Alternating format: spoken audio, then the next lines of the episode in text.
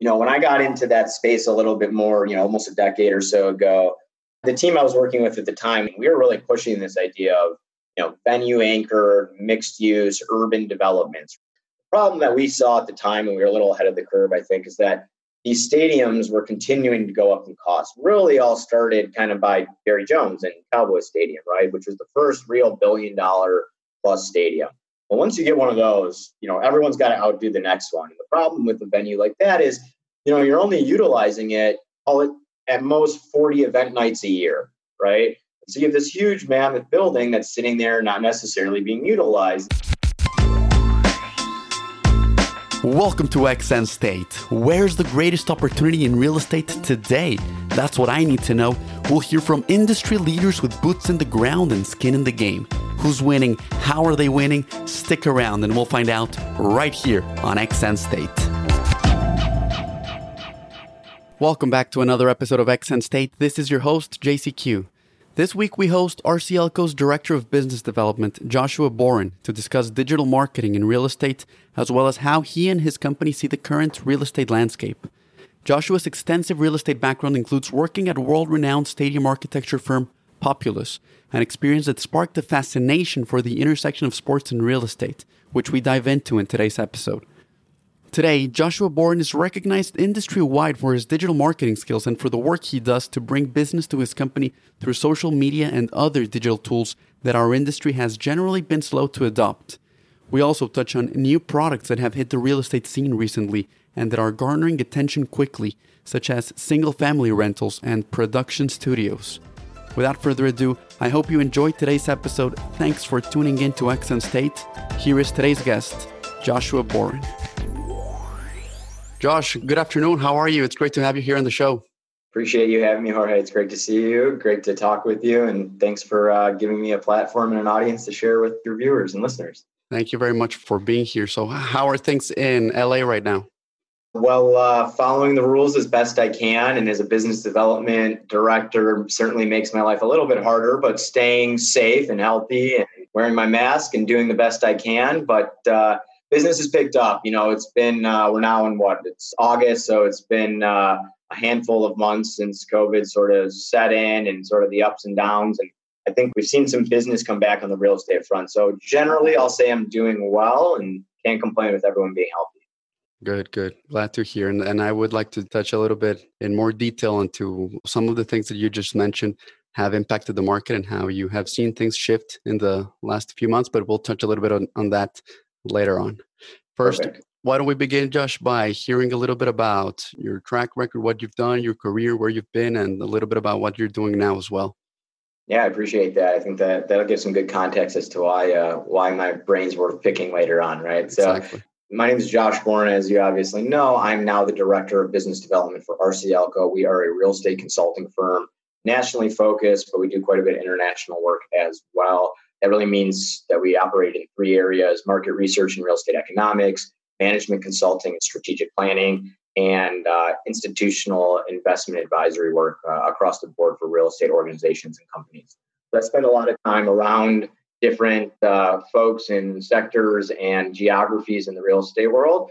My background is a bit circuitous as well, so I think I've got a nice sort of you know well-rounded perspective originally from Michigan, still a diehard Detroit fan for all sports and, and things. I, I wear an old English uh, D on my hat for the Tigers. I, I, drive an American car still, an SUV, and wear a Shinola watch. So I'm, very, very much Detroit very loyal. yeah, despite good. being in LA now uh, over 13 plus years. But uh, I went to Wharton for undergrad, focusing on real estate and entrepreneurship. So kind of knew mm-hmm. early on I wanted to be in real estate. And it always sort of been a little bit of more of that hustler business mentality early on, whether it was beanie babies or you know wrestling action figures or whatever it was in the neighborhood, trying to make a buck with my friends. But went to Wharton and coming out of Wharton, funny enough, decided to take a role doing market analysis and real estate consulting work with the company I'm with now, RCLCO. I haven't been with them since then. Came back, but I spent about a year and a half learning sort of the foundation of how to analyze real estate deals, what to look at, uh, and this was 07, 08. So not necessarily the best time to be trying to find a, a long-term career in real estate. I spent about a year and a half there doing that type of work before I got lucky and had met a very well-known architect in the sports and entertainment sector. So pretty pretty small niche, but as a as a diehard sports fan growing up and a guy who loved real estate and didn't necessarily know anything about architecture as he would remind me. I think the initial quote was, and part of my French was, we don't know shit about architecture, but let's give it a month and we'll see how being a business development manager works. So he brought me on board and gave me kind of a test run to see how the sales and marketing and kind of customer relationship side of the business might work. And essentially my focus was on going out and finding team owners or developers or whomever it may be that were looking at developing stadiums, arenas, and other types of large scale entertainment projects, and then selling professional services, in particular design services, to that group. So I spent about eight years or so doing that. About four and a half years ago, decided I wanted to kind of get back to my roots and really expand my horizons back into real estate a bit deeper and you know decided to pivot and really jump back into the, the kind of real estate development and real estate investment world. RCLCO happened at that time to be looking, they were at their 50th year, the sort of 40th, 49th year, and about to hit their 50th anniversary. And we're looking to bring on a full time business development manager for the first time. I think the business had changed where a lot of their you know reputation which is great and, and our client base has been built on sort of word of mouth and referral based business but as clients are getting older and that next generation is coming up, how do we get in front of them? How do we ensure the name sort of lives on and continue to drive business? And you know, as you'll see as a theme in this conversation with all things I do around networking, business development, kind of customer outreach, I actually kind of ran into someone at a, at a function on a beach on a Friday night. So I was at, at, at a Shabbat on the beach of all things and ran into someone who was a managing director there. And, you know, six months later had a full time job as director of business development with RCLCO, my second stint back with the firm. So been four and a half years with them now, or a little bit over that, and you know responsible for kind of driving new business and helping our existing clients understand the array of our services. Wow, very interesting journey there, Josh. Thank you very much for sharing. So, as director of or manager of business relations, how does your job look like, and how has it changed in the past few months? Yeah, it's it's definitely changed recently. You know, most of my abilities and what I focus on is kind of driving leads or opportunities through relationships. And so I spend a lot of my time, almost all of my time out taking meetings, whether it be coffee, lunch, attending networking events, a lot of event marketing around conferences. The real estate industry is certainly a conference heavy industry, but for somebody like me who's service oriented, it's a great way to meet new people and also to meet people while knowing other people there and kind of getting that vote of confidence all at once, right? And that's something I can touch on that doesn't exist right now for me. That's a little bit more difficult. But my business has always been around kind of being out there and getting in front of people, whether it's in Los Angeles, and certainly I spend a lot of time kind of in the local market throughout Southern California, uh, where I feel like I can get deep roots and, and, build those relationships, but also a lot of inter- or sorry, just a lot of national travel to those conferences and with other key clients or key targets and things like that that's obviously all been grounded. So as you can imagine, most of what I'm doing has been pivoted towards, you know, Zoom meetings, a lot of phone calls, and certainly a heavier presence involving social media and even things like this, a lot more podcasts, webinars, digital presence, really trying to beef up our firm presence, but as well as kind of uh, individual personalities around myself and our managing directors within the firm as we try to sort new, new business and, you know, find ways to kind of get our name out there when it's not physically on the ground like we're able to. Yeah, because a, a big part of your job is digital marketing, right? And that's even before COVID, but I'm sure now your role has probably shifted more towards the digital marketing side more than the in person going to conferences. And I'm also a big fan of doing business development myself and going to conferences and trying to connect with people. Um, just because met, by the way, that's how we met, and actually yeah. virtually, by the way, yeah. right uh, on a Zoom on a Zoom uh, happy hour, quote unquote, right at exactly. the end of the conference. Yeah, which I think was a great event. Um, yeah. I met you, and I met many other very interesting people. I haven't seen a lot of that. I mean, that was a great event, but other than that, I mean, I've seen some events shift from a conference model, in-person conference, to a webinar model. But I mean, honestly, I, I've signed up for a few that I just didn't even watch. But what I liked about that one was that it was a happy hour. So, I mean, you had to speak, you had to meet people. I mean, it, the purpose was to connect with other people. And shout out to Carmo Companies. They, those were the one who put it together, and they put some good events. I think they've in particular done a good job at shifting to more of a virtual world.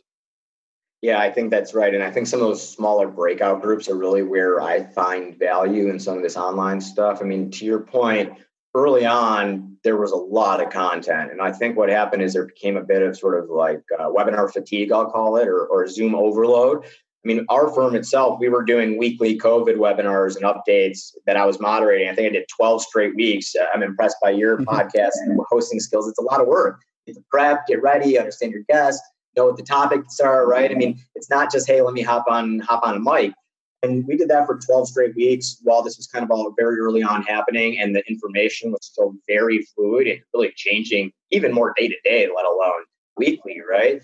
And then we kind of pulled back instead said, okay, let's, you know, we did that as a way to stay relevant and kind of pivot very quickly and make sure that we were using digital in a way and things were kind of you know, halted to stay front of things. I called that first month or two of COVID operational paralysis. Everyone's business was just focused on, you know, halting and figuring out how to get back to running. And then things kind of went back to normal.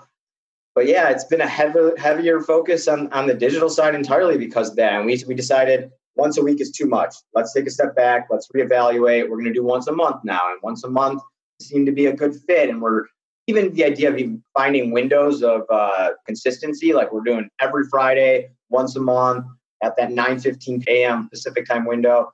We found that that consistency helps build an audience too. So there's some things we've learned, but yeah, I think it's tough with digital. And then prior to that, you know, digital and, and physical to me always have to live hand in hand. I did use digital very heavily, digital marketing going into this. I think there's been some great stories. We talked about some other podcasts where you know I've sold stadium even on you know through Twitter. Well, that's like the initial contact, right? and then certainly it builds up over time, multiple touch points building of a rapport and a relationship.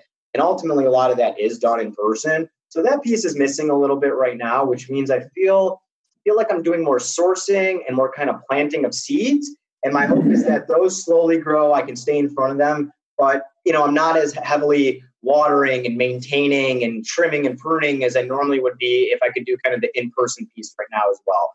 So I'm hoping these are kind of slower growing plants in terms of leads that I can come back to and continue to the harvest over time as we figure out, you know, when a vaccine's going to come out and when we can get back on a plane and when we have conferences again and all those things. That's very true. There's a very important component that can be done digital, but then there's a certain piece, like more towards the closing to actually having uh, like the business be created. A lot of times that there's it there needs to be that in person, or at least it helps a lot in most cases. Yeah, I think that's right. I mean, there's nothing like, you know, having a drink or breaking bread or actually being physically with somebody to even just kind of have that connection that you can always draw on. I mean, you know, and we'll probably get into this a little bit in our notes leading up to this. You, you one of the things you mentioned is in thinking about digital marketing, real estate, which I agree with is a bit of a slower adopting industry, right? We're and even on things like social where i've gotten very involved over the last couple months and have built up a nice little audience and a great kind of following that's also becoming an interesting wealth of knowledge for me but also a source of leads. You don't see a lot of kind of our end, end clients at the end of the day right? You're not seeing individual developers or investors. Maybe you see the companies but those are normally run by somebody's social media or maybe leasing and sales account not necessarily the right group. And so I think there is a way of saying, hey, how do you use this to get to the right person or how do you build upon that?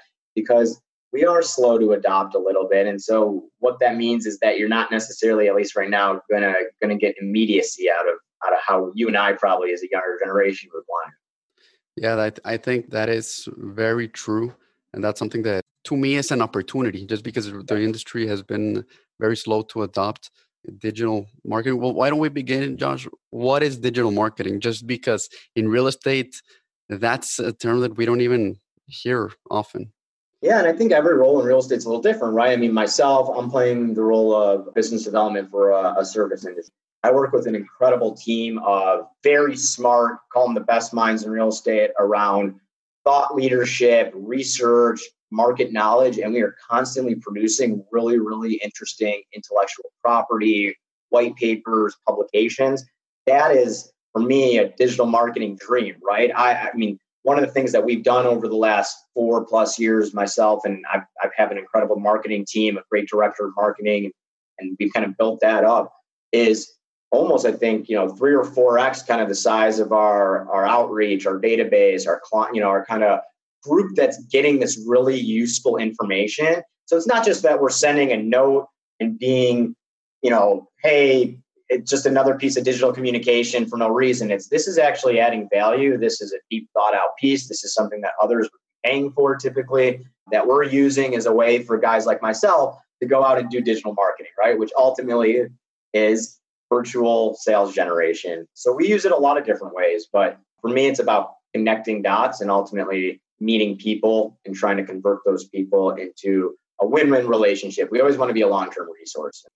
One of the areas where I could see big opportunity for digital marketing in real estate is in raising capital. Would you agree with that?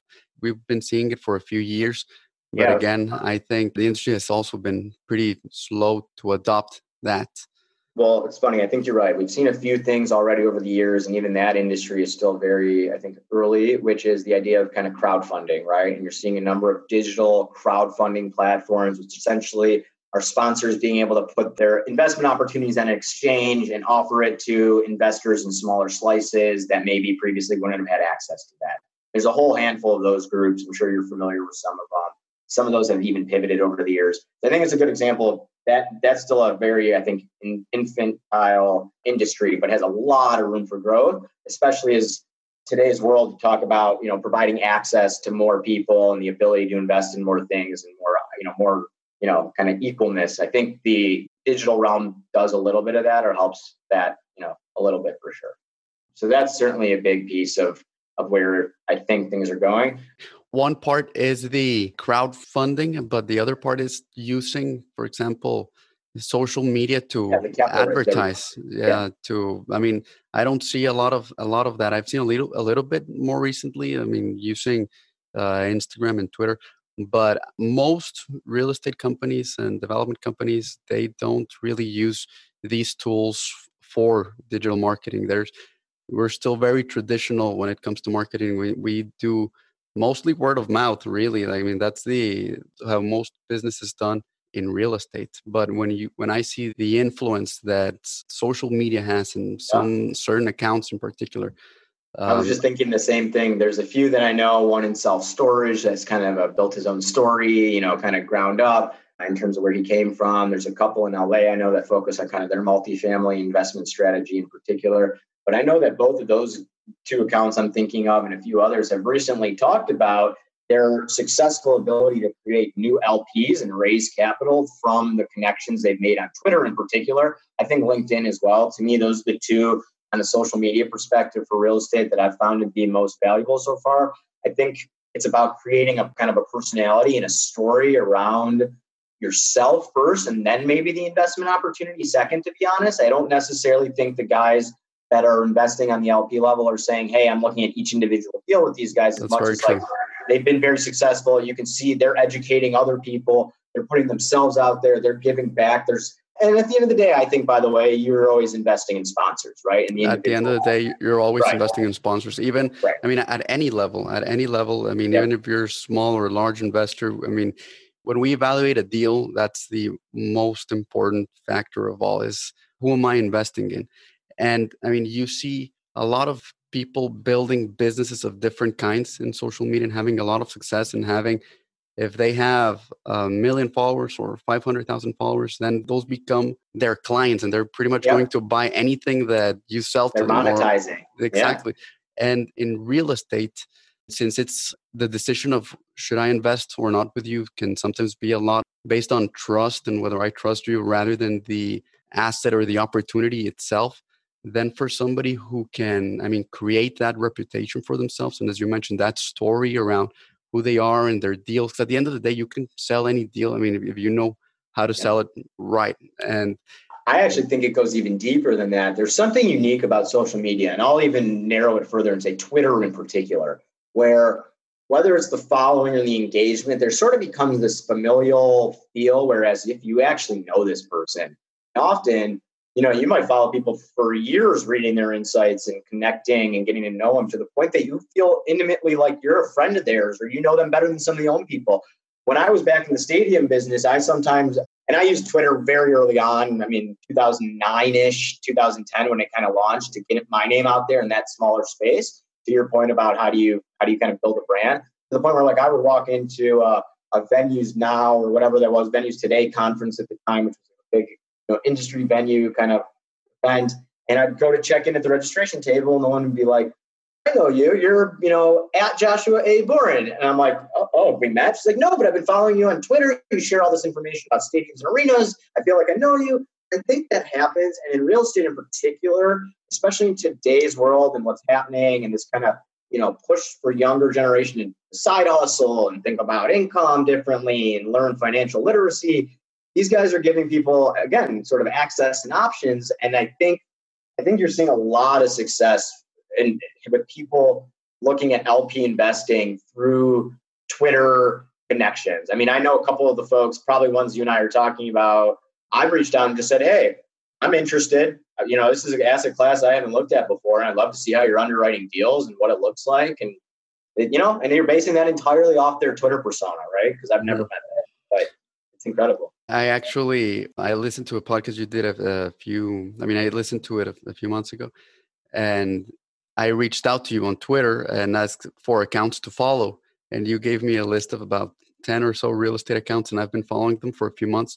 And my whole Twitter experience has really changed after that. Now it's all, all real estate, whereas before I didn't follow anybody in, in real estate. And and I learned a lot and I and I see people, I mean, building a brand and i'm sure they're able to raise capital through there just because yeah. of what you mentioned. You feel that you know the person and which makes it a lot easier to put money with them yeah I, I find twitter to be incredible from that perspective and i've been a long-term proponent of twitter. I mean as i mentioned i mean i started using it in 2008 2009 and really used it to try to do what they're doing now in real estate but kind of in a different sector. I was a little younger had more time. What i find incredible is you know, to me, just even managing, going through it and taking in a lot of their insights, but also trying to stay in touch and watching how frequently a lot of these users are on there, it seems like that's a full time job. And I'm always, I, I at the same time thinking, man, like it's incredible. You're playing a GP role, you have a very successful business, you're, you're sharing all sorts of wisdom and deal bits, and yet you're tweeting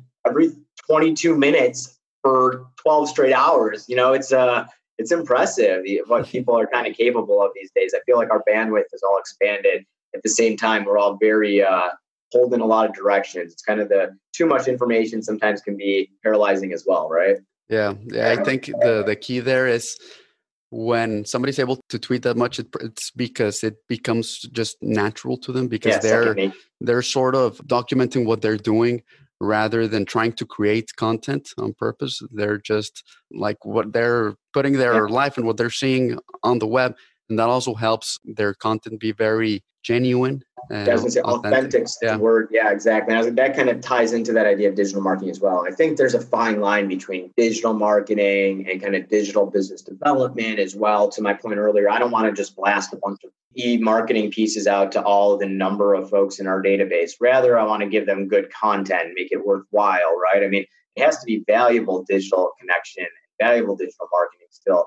Otherwise, it gets to a point where, I mean, you know, you probably have now more emails coming in than you used to get junk mail to your actual mail, right? I mean, somehow you have to cut through that clutter. And that's where digital marketing has been really helpful to me with using that kind of thought, you know, thought leadership, really good publications. Also in terms of digital tools, I mean, almost all of my, you know, kind of resources and support now when I actually do get a lead and get kind of deeper into that, you know, effort are all PDF that are sent electronically. I mean, it's very rare to do, I feel like anything kind of physically anymore, at least in terms of the, you know, the true sales piece now, which is a big shift even from a few years ago too. And especially when I used to work in an architectural firm and even still that's kind of cool. We walk in with models and whatnot, but you know, it's all about the digital world we live in now and how do you stay top of mind in front of people as frequently as possible in a in a valuable way without being a bother exactly and i think that was something that, that i wanted to mention a lot of these people that i'm following I'm sometimes even surprised by the content that they share. Like you'd think that it's like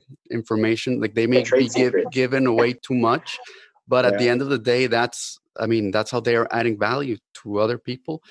And I think marketing has shifted. I mean, or at least I've seen it shift in. I mean, the, the time I've been in in the industry to where now it's more about like actually adding value and that's yeah. that's what works that's the only thing that works now like i mean if you, if, I, if you get any other kind of advertising it's not going to work but like for example you with rcl you're not sending emails about, hey, like, eh, I mean, offering your services. You're give, make, giving out right. webinars that actually help me.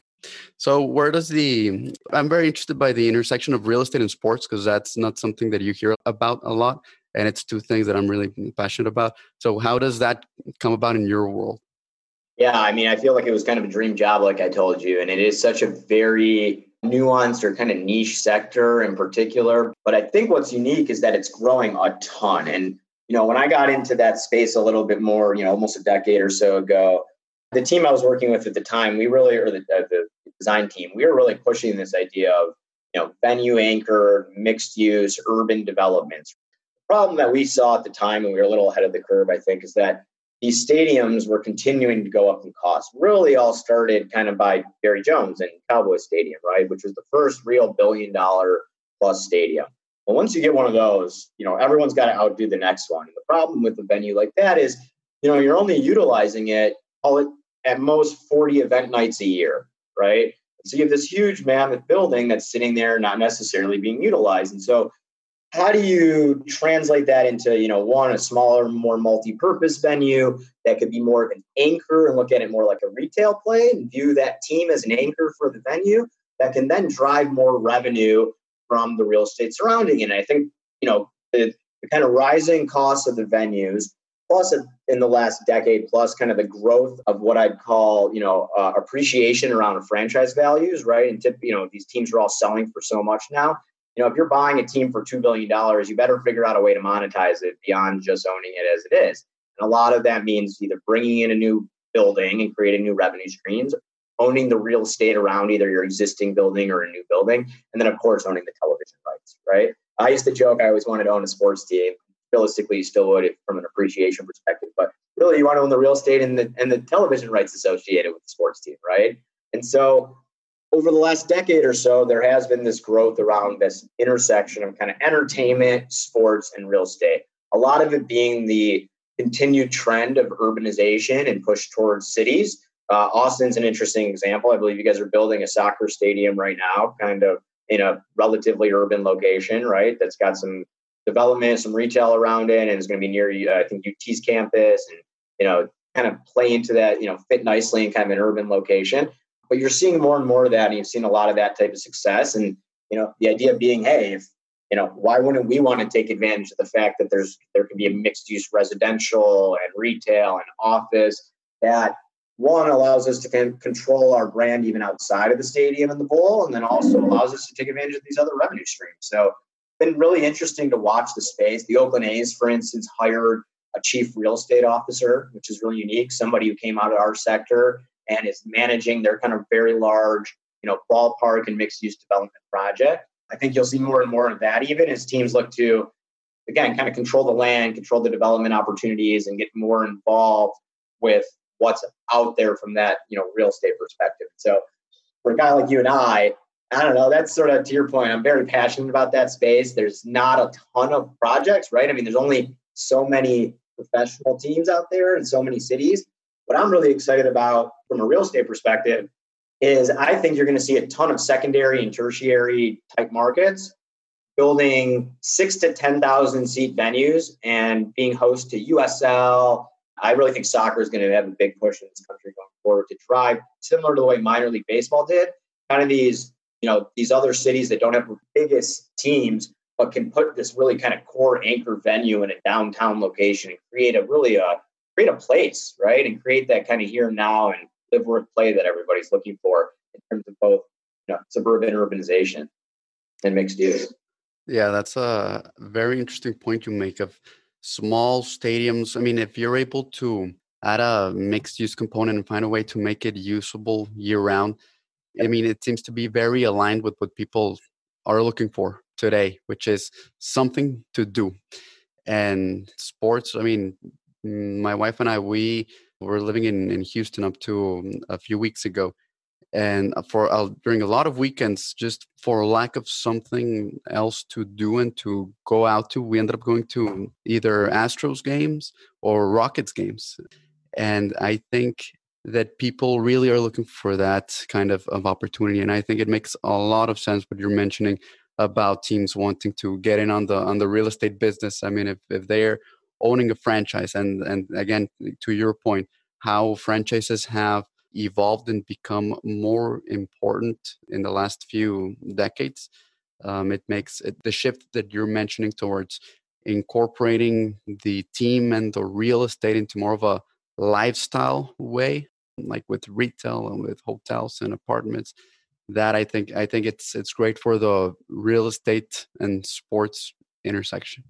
Yeah, and it's actually really cool to kind of see it the other way too, right? I mean, it's always unfortunate if a team leaves a city or if a venue gets abandoned, but how do you repurpose or how do you redevelop, you know, what it could be around it still and then turn that into something else? Like where Arsenal play in London, Highbury, their old stadium is now an apartment complex. And to me, you know, the middle where the pitch used to be is actually a gardens and a grounds, right? And it's amazing to see the transition that you can do is something unique and still kind of pay heritage and you know, so it can go both ways. And I think if you're a you know the right designer developer investor can see that kind of future and take advantage of it and the teams are now recognizing that as well oakland again similar example you know they're looking at developing this ballpark facility but they also have the old plot of land where they used to play where the coliseum was and they're looking to develop that once they get rid of the coliseum into just a traditional mixed use land play right as opposed to a venue anchor one so another example of a team taking on maybe not even a sports anchor project there's quite a bit of those, I'd say, those USL teams and those six to 10,000 seat anchored venues that, to your point about event nights, you know, if you can get 150, 180, 200 event nights at a smaller arena like that, whether it's sports or even just concerts, right? You and your wife, I'm sure, would love to be going to concerts frequently, especially in this era of, you know, I think retail really repositioning to focus on entertainment, food and beverage, and kind of the experience piece this gives you that experience in a downtown core or lets you kind of place or anchor a downtown core. Mm-hmm. Yeah. A product, Josh, that I've heard you talk about and, and seen you tweet about as well, and that I want to have the opportunity to ask you about now that I have you here because it's something that I've heard a, a lot recently and I just keep hearing about it every week and I'm still you know uh, going to be the single family built for rent yeah, of course, right? Purpose built rentals, single family built for rent, B2R, whatever you how want long, to call it. How long have you been hearing about that product? Because I only heard about it for maybe two months. Yeah, so funny enough, I think one of the things COVID has certainly done in the real estate industry, as well as just I think across the board and the way we live, is I think it's accelerated a lot of certain trends that were already happening. And so we've actually had a fair amount of work over the last six months or a year, kind of prior to COVID, of groups evaluating single family built to rent this this product which there's a couple different versions of that as well there's kind of your traditional single family rental you know think your your cottage home that you know you're actually renting and then there's more of the horizontal multifamily approach which is kind of more of the duplex or kind of apartment living but with a yard and you know your own private entrance and gives you a bit more space less density right so we've worked, RCLCO has been doing a fair bit of work actually with quite a few groups looking at both, both on the strategic side, helping them think about geographic markets to expand to. And so we've really seen prior to COVID a fair amount of that, you know, in the kind of Phoenix metro region, Texas, certainly, the Carolinas, Florida, a little bit. So, you know, the Southeast. And in the last three, four, let's call five months, I don't know how long since COVID started now, we've seen a huge influx though of increase around that product type and requests to look at market studies. And where i think the change is, is that it's no longer just kind of the landowners land developers looking at it but now you have home builders looking at it as well. You have you know master plan communities allowing it for the first time. You know you have investors thinking it's interesting just across the board as as these trends change. So we've seen a lot more interest and a lot of questions about it and we joke internally kind of a running gag. Is this going to be the first year in the firm's history we might actually have more single family build to rent market studies than traditional multifamily market studies? So that's amazing. Uh, yeah, it's really kind of, you know, more anecdotal, of course, but we do think it's very busy. And again, even the traditional multifamily developers are starting to ask us questions about evaluating that, right? So it's it's kind of everybody now over the last few months getting excited about it. I think in a place like Southern California, it's difficult to make work with the land prices where they're at, which is why you're not seeing a lot of them here. But we're we're getting questions about a lot of other metros that maybe we weren't looking at before. I think that it, a lot of it is um, everybody is trying to f- scramble to find the like the next big thing. Everybody's tired of building traditional multifamily, and people are trying to figure out what's next. Yeah, and I think there's you know some shifts in kind of the demographics as well. Like some of these later in life millennials are still have started a family, want the better schools, can afford and have been used to paying the, the type of rent or the rent prices that maybe are are would be associated with this more space further out, but they can't afford the down payment. So this gives them the best of both worlds. They're kind of able to have that home or single family lifestyle, but without having to have that upfront payment. Where I think it's interesting on the master plan community and development side is the other side of it is historically you haven't wanted renters in for sale communities. I think because these renters tend to be again a little bit more senior in life in terms of their position, more sophisticated, right? They're they're kind of viewed as good renters good reason to have them there. And then at the same time, the ownership side or the development side kind of views it as, hey, we'd still want these guys to eventually buy a home. If people fall in love with living in these communities within our master plan now, they're just going to end up when they have the affordability or ability to do so, move you know down the road in our own community and buy the next house, right? So again, you kind of own the life cycle of the client a little bit longer, I think, which goes back to what you and I have been talking about in day one with digital marketing and business development, which for me is you know, how do you make somebody a lifetime client, right? How do you stay in front of them constantly and make sure when they need you, you're there for them? Yeah. How many deals have you looked at on the SFR side? Invested um, in any yet? No, not yet. Not yet, but I've, I mean, I've heard it pop up quite a few times. I was listening to a podcast a few months ago. I think it was the CEO or the founder of Lululemon. He mentioned that the, the way he uh, came up with the company was when he hears an idea for the third time that's when he knows or an idea or something for the third, third time that's when he knows that he has like there's something there that he needs to be looking yeah. at and for example uh, back in i don't know if it was the 80s or 90s he heard the yoga and I mean, some people were doing yoga and it was when nobody knew about nobody did yoga wow. It was a very obscure thing and when he heard it for the third time, he was like, okay, there's something here that I need to look into. And that's how I, a part of how he started Lululemon. And I feel that way with this. Like I'm hearing it and like, uh, like all around me when something that I had never heard before. And now all of a sudden I just keep hearing it. So it makes me think that there's a, an opportunity there. But yeah, I agree. It's the generation that sort of drove the multifamily boom of the last cycle. They're now looking at having more space, um, starting a family, still being young.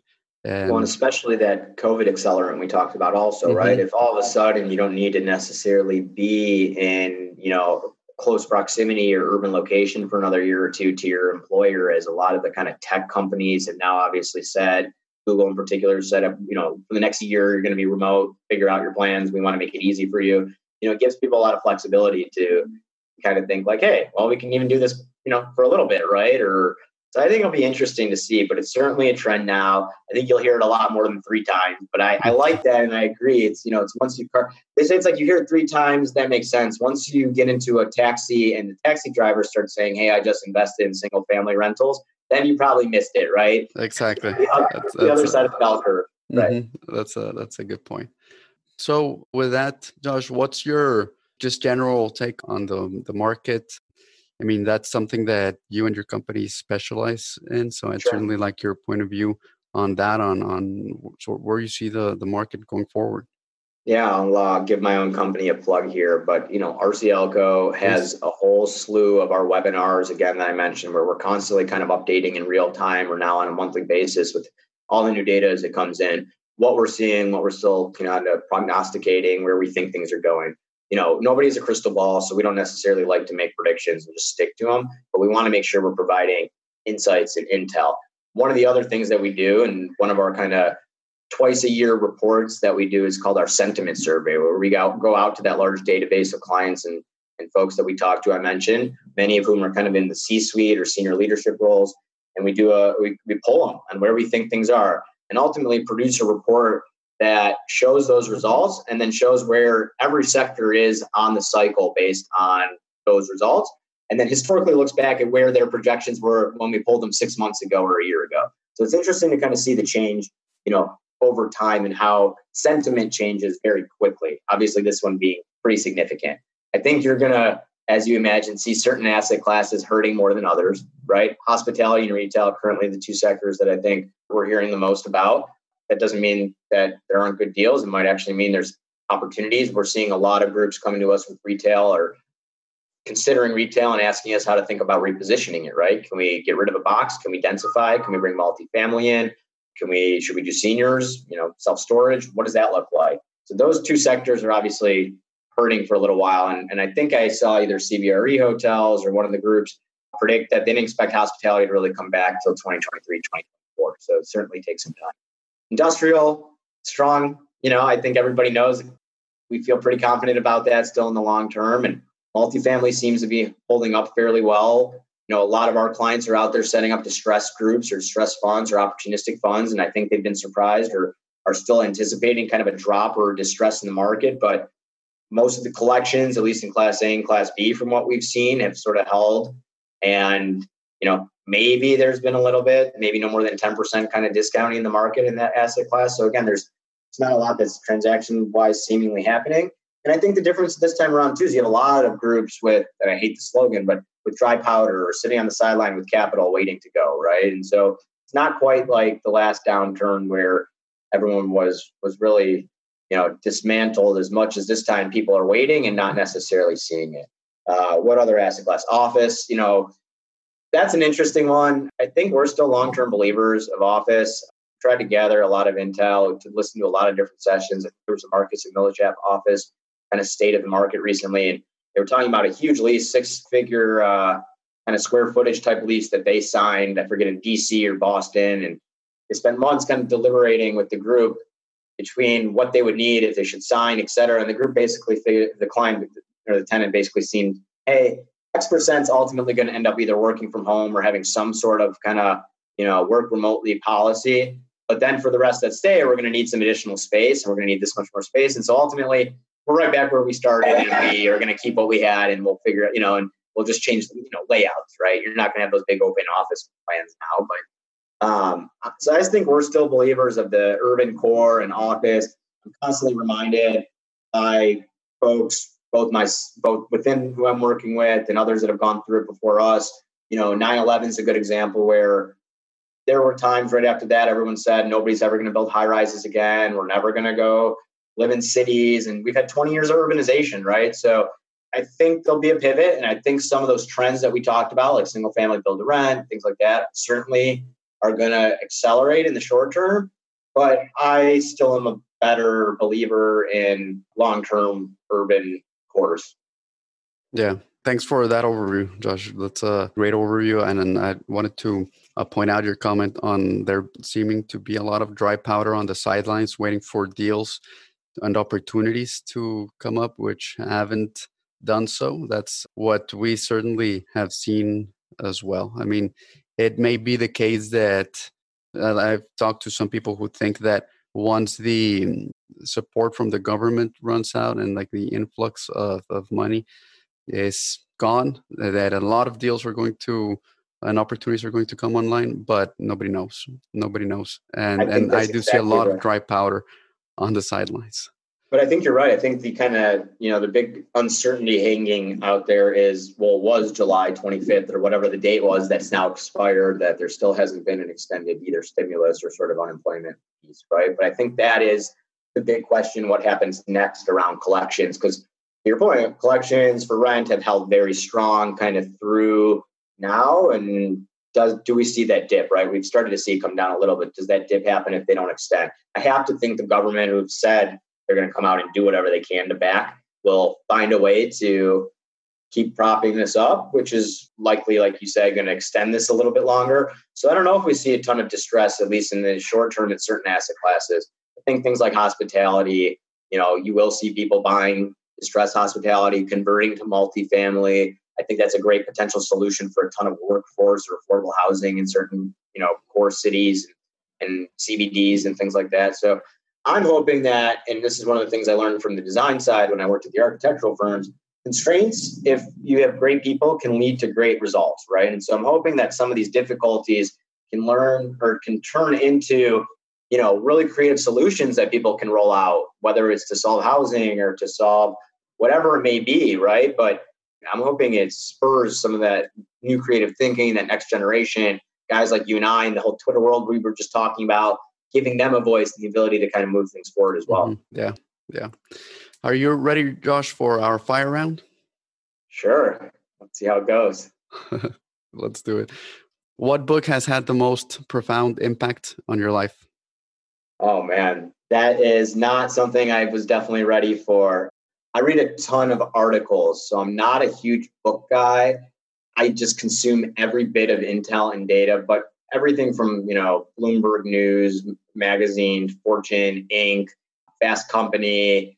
I'll have to come back to the book one itself. Sorry. But what's the what's the best source of, of the one that you mentioned, which is your favorite source of information? So you'll laugh. My answer is going to be Twitter, which pulls them all into one convenient place, and I can find it all and anywhere I need to go. How do you prevent? I mean, Twitter becoming a like a distraction because that can easily happen too, right? Yeah. I mean, if you are relying on on Twitter for information and like professional intel, I mean, it may be a little bit risky. At least if you, if you go and if you look at my feed. I have to control it. It's definitely willpower, right? Uh, it's something that I'm not always great at. Try to fill in kind of down moments with it when I'm, uh, you know, and I'm impressed by the way. So I've been on this call for this for this webinar the whole hour, and I haven't checked it once, right? Which is pretty pretty unheard of. But yeah, I mean, I think it's also a certain personality type that that looks to do it, right? I like to multitask. I like to juggle, and but I do have to put it away. More than anything, I'm on there because of my emails. I wish I could wish I could get off my phone, but my it feels like the email never stops these days. Mm-hmm. What's the single most important skill to have to be successful in real estate, based on your experience and on what you've seen? Yeah, I mean, I use a word we talked about a lot. I think it's authenticity. I mean, I, I, think the thing about real estate is you need hustle, you need grind, you need potentially breaks to fall your way, you need maybe a mentor. But at the end of the day, to connect with all of that, I think it's authenticity, whether it's buying property, whether it's working with the city to get approvals, whether it's working with your investors to convince them, hey, it's my first deal. I think just be yourself and you know recognize. I think in the authenticity also means recognizing what, knowing what you do and don't know. I'm personally always of the belief that I want to put the best team around me. I want to hope that I'm the least smart guy in the room, right? And I think that's the Jack Welch mentality from GE back in the days. Again, I read a lot of like bios and books and things, not necessarily one that jumps out, but I like to pick up on these little tidbits. But I think the idea is be authentic, realize what you don't know, surround yourself with the right team people, and then delegate and trust those people ultimately. That was great. You packed, you packed a lot of great advice in, in that response. Way more than one word. I'm sorry. no. What's a real estate trend that you're paying attention to? Yeah, I actually think this one's really interesting, but I've been following a lot lately the production studio sector. I think there's a few major players that have done some pretty large acquisitions. Most recently, I believe Blackstone in the last month or so announced a 49% acquisition in Hudson Pacific Properties. Hudson Pacific's been the developer of a lot of production space in Hollywood that Netflix is using. But more generally, what I like about the sector is I think there's pent up demand. I think you have groups like Netflix alone spending, don't quote me on these numbers, but 13 to 15 billion dollars in content alone this year. And then you have Amazon, Hulu, you know, ESPN Plus, Fubo, Xumo, Pluto. you know, there's a uh, there's so many of these groups, and even just smaller scale. I mean, YouTube. The idea of content creation, talk about digital and things moving that way, where you're not getting YouTube stars and things. I think. I mean, we're even seeing projects. We've looked at a project in Hollywood where they put like green screen studio space as an amenity in the building, as opposed to your typical gym. Right? It still is a gym, but you know, or putting a sound studio in things that like appeal to know the digital creator but i just think content there's a lot of money that's piling into content i think as a real estate play it's really interesting to see COVID's a really interesting one as a group like here in LA. Things I'm hearing kind of this reading again and behind the scenes.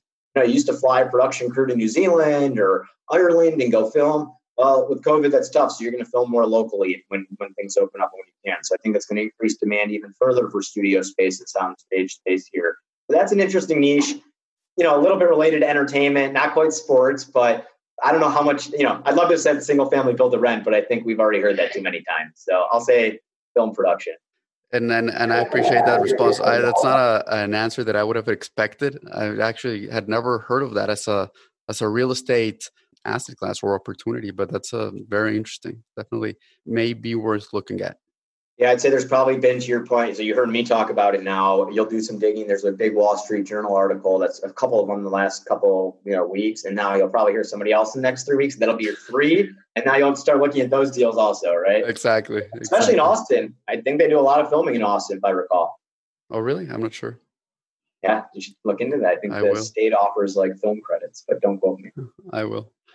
Well, Josh, do you have a, a parting piece of advice for our audience? You've already given us a ton, but uh, do you have anything else that, that you'd like to mention? Yeah, I guess I'd just leave it with don't, especially digitally, don't be scared to reach out. I mean, some of my best connections, and this one is an example, and others have just simply come from sending a direct message, sending a LinkedIn connection, sending an email. You'd be surprised how many people are willing to actually reach out or respond or speak with you. And, you know, if they don't, worst case, it took you what, five minutes, 30 seconds sometimes, whatever it may be to craft an email and write to somebody. I just say take your shot. It can't hurt with that in mind, I'd also say feel free to reach out to me. I'm always happy to be a resource, both in terms of education, ideally, hopefully, a potential lead and a resource to help you with your projects. And definitely give me a follow on Twitter as well. How's that? Sure. And, and how can people do that? What's your Twitter handle and what's Sure. your, your email if, you'd like Yep. to share that? So it's at Joshua A. Boren, and I'm sure you'll put everyone in my name and everything, but Mhm. it's my first name, my middle initial, my last name. And then you can also follow not just myself, but follow RCLCO at RCLCO, which has a ton of our publications, our research. I tend to retweet a lot of that as well. Uh, obviously, host and moderate a lot of our webinars and things. So you'll see some overlap there. But as you mentioned, my personal, the at Joshua A. Boren, has a bit more about me, about sports, other business, things that I think are just interesting and tie into our space. And I think the more well rounded we can all be, the more we create opportunities and find ways to work together, right? Perfect. So people can reach out through Twitter and how else can they reach out? Yeah, sorry. Link, feel free to add me on LinkedIn as well, Joshua A. Boren, or via email at jboren, that's J B O R E N, at rclco.com. So jboren at rclco.com. Excellent. And that's if, if they need anything from you or also if they need anything from RCLCO, right? Or any of the, the services that you mentioned earlier. Yeah, I would love to. Just feel free to reach out to even just ask more about our services and you know whether it's a market research question or strategic growth question or capital markets question, but happy to help where we can. How can we access the information, the surveys that you mentioned earlier? Yep. All online. Go to the rclco.com website. And then I believe they're typically always rotating kind of the newest material up, up front. But there's a publications tab. So if you go to rclco.com and click publications, you'll see all of our research there. There's sub tabs there for things like the master plan community reports, the sentiment surveys. We also have an entirely separate COVID 19 resource section on the website as well. And that refers to some of the things we've been talking about, like the webinars and more of the kind of you know more frequent publications around COVID impacts on real estate. Perfect. Well, th- thank you very much, Josh, for everything. It, uh, it's a, a lot of great information and a lot of fun stuff as well. I really enjoyed having you today. It's been a pleasure. Thank you very much. Yeah, I really appreciate it. Thanks so much for having me on. I, I hope your audience found it interesting, and uh, you know, I guess I'll be rooting against or for Monterey now, right? Uh, yeah, exactly, exactly. The other one, gotta- yeah. The yellow one. You, you we you need the go. yellow one too. All I right. Josh. Thank you Thank so you. much. Bye bye. Bye.